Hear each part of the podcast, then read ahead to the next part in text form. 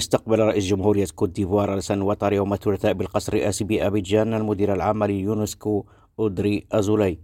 وحلت المدير العام ليونسكو بكوت ديفوار لحضور حفل تسليم جائزة فيليكس هوفويت بوانيي ليونسكو للسعي إلى السلام والتي فازت بها المستشارة الألمانية السابقة أنجيلا ميركل.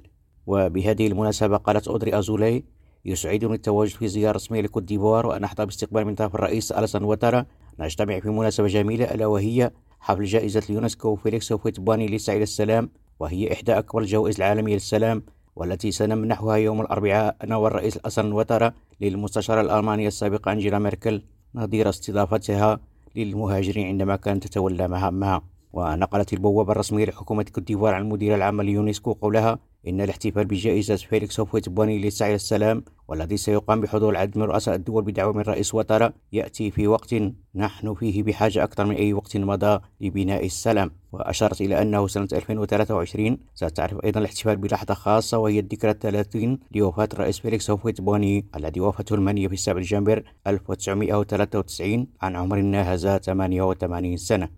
عزيز القضية بجنوريم راديو.